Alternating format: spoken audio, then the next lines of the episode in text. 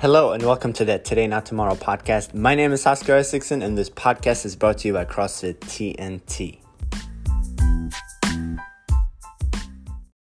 There are two online uh, competitions slash uh, charity events that are coming up pretty soon. One is put on by CrossFit headquarters and then one is called United in Movement. We're probably going to do workouts from both of these competition. It looks like a great uh, a time, a good cause. Uh, stay tuned for the workouts. The first one's going to start on April 3rd. A lot of you have joined the Beyond the Whiteboard uh, team already. Uh, this is an app and a desktop feature that you can use to log your workouts. When you log on there and you join TNT using the code DYNAMITE, all caps, you can see the workout for the day. You can punch in your number and then you can see other people at the gym doing that same workout. So if you like numbers, if you're pretty particular about logging all the weights you do, keep track of PR, stuff like that, then Beyond the Whiteboard is a great app for that.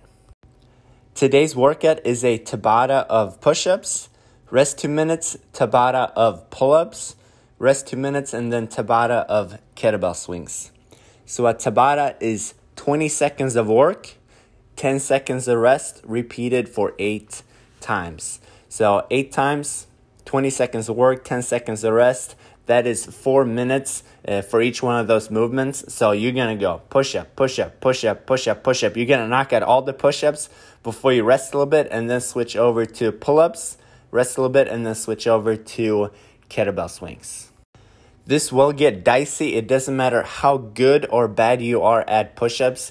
Uh, trying to do push ups for 20 seconds, only resting for 10, doing that eight times. It's going to get very challenging only a few rounds in. If you need to stop, shake out the arms a little bit, you can do that. The goal is just to do as much uh, of it as you can during those 20 seconds. Same thing goes for the pull ups.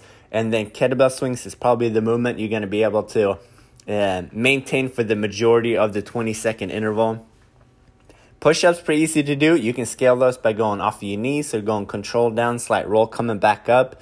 If you have something that's elevated and sturdy, you can put your hands on something that's higher and do your push ups uh, as a scaling option. If you have a pull up bar, that's great. Or maybe you can go to a uh, park, or if you have something else that's sturdy that you can hang off of, uh, then doing pull ups is a good option. We haven't done a whole lot of upper body pulling so far in the at home workouts, but this can also be a inverted row. So just like a ring row, if there's something sturdy you can hold on to, you can pull yourself up, lower yourself back down. That's a good option.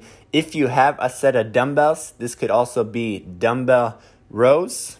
Or if you have a band, you can pull on the band and set up a, uh, a banded version of this exercise as well.